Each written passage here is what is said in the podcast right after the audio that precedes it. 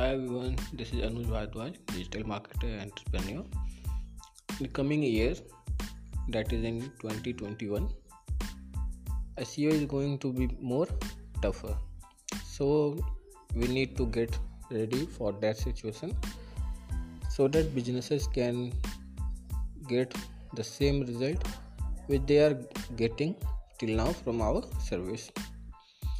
So it is going to hit the SEO industry. And this will decrease competition and has increased revenue. And overall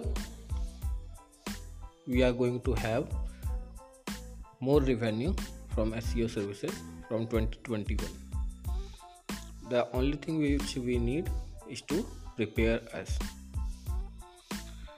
Thanks for listening to me and thanks to be here